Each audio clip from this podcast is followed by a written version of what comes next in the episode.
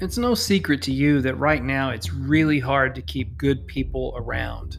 The truth is, the market is super hungry for talent. And if you've got talent, they're almost certainly being courted by other small businesses. Business Made Simple is hosting a talent management live cast on August 26th. Now, it's normally 275 bucks to get in, but I can get you in for free. So you'll join my small group, and when you're done with the live cast, you'll have a simple action plan to prevent your talent from leaving. Not only that, the live cast will cover how to best structure compensation packages, and you'll know what your people should be paid. Add to this, the live cast is going to cover how to recruit and on ramp top talent. As you know, your employees are your biggest investment. Your business will literally grow or decline based on how you hire and whether you can keep them. So, sign up in the show notes. There's a link in the show notes. Click it and sign up. I'll follow up with you directly and get you all the information you need to join the live cast on August 26th.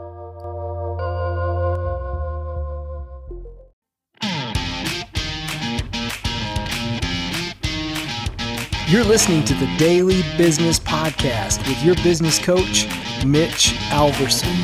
This is the place for daily coaching because when you have a coach, you get better results.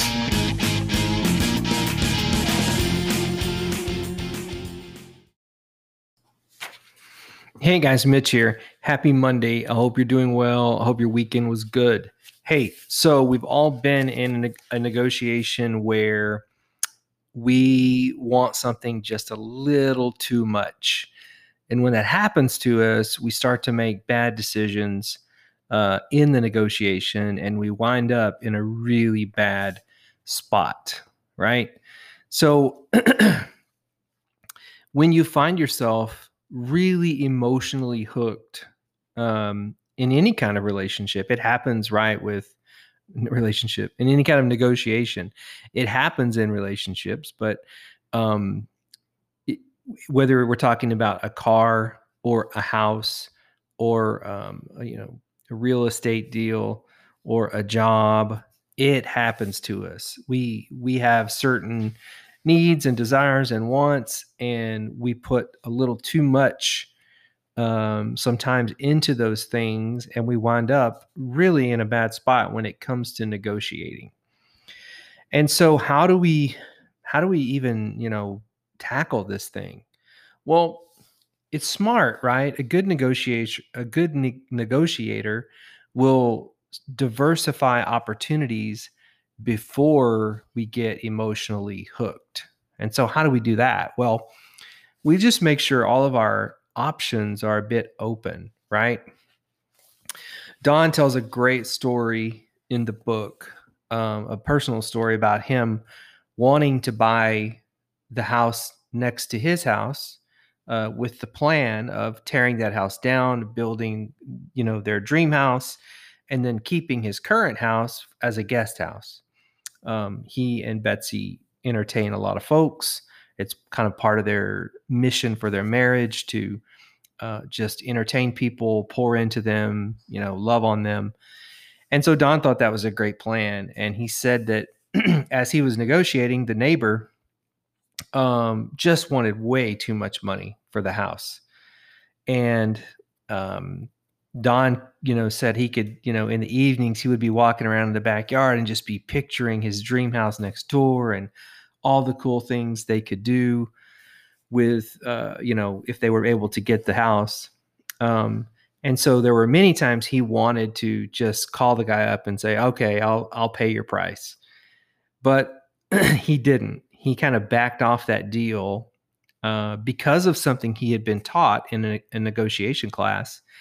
He called his real estate agent and he said hey you know remember that property? They, there was a property they had uh, wanted to purchase like 15 acres and in the past, he couldn't really afford it, so he didn't bid on it. Well, they bid on the 15 acres um, as another option to buying the neighbor's house. And short, long story short, they wound up getting the 15 acres for like two thirds of the asking price.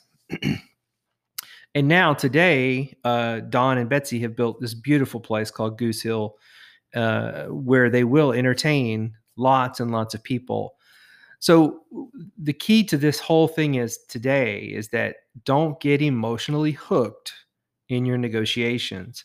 And when you find that you that you are if you're wanting something a little too much that you're that you're going to pay too much or get into something that you really, you know, there's something in your gut telling you this is not going to be good for me long term, then you need to diversify your opportunities. Back off that deal and say what else is available to me right now. So, guys and gals, if you need to go pick up this book Business Made Simple. Today we've been talking out of the chapter on negotiation made simple, which is chapter nine. Go get the book on Amazon. Uh, and you can go back and listen to all the previous episodes of this podcast where I've gone through each and every entry in the book, Business Made Simple. Thanks. Have a great Monday. We'll talk to you tomorrow.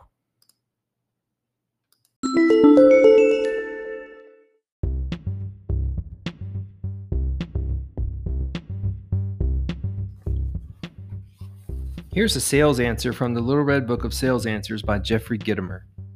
Where should I network? Network where your customers go. It's likely you'll find more prospects there, just like them. And your customers are right there to be testimonials for you. Networking in high probability environments is an answer, but not the answer. Networking is a matter of choice. All I am asking you to do is make a smart one, and then show up prepared to do business. Final answer. If you're looking for the answer, it's having a networking plan that includes about 10 hours a week. It can be a business group, it can be a trade association meeting, it can be a ball game, it can be the theater, it can be an exercise group, it can be a gallery crawl, it can be a charity event. I've met some of my best prospective customers running road races. At 7 a.m., before a 10K event, everyone pretty much looks like everyone else. No suits, no gatekeepers, just people trying to beat their personal best. And at the end of the race, people are willing to talk about anything.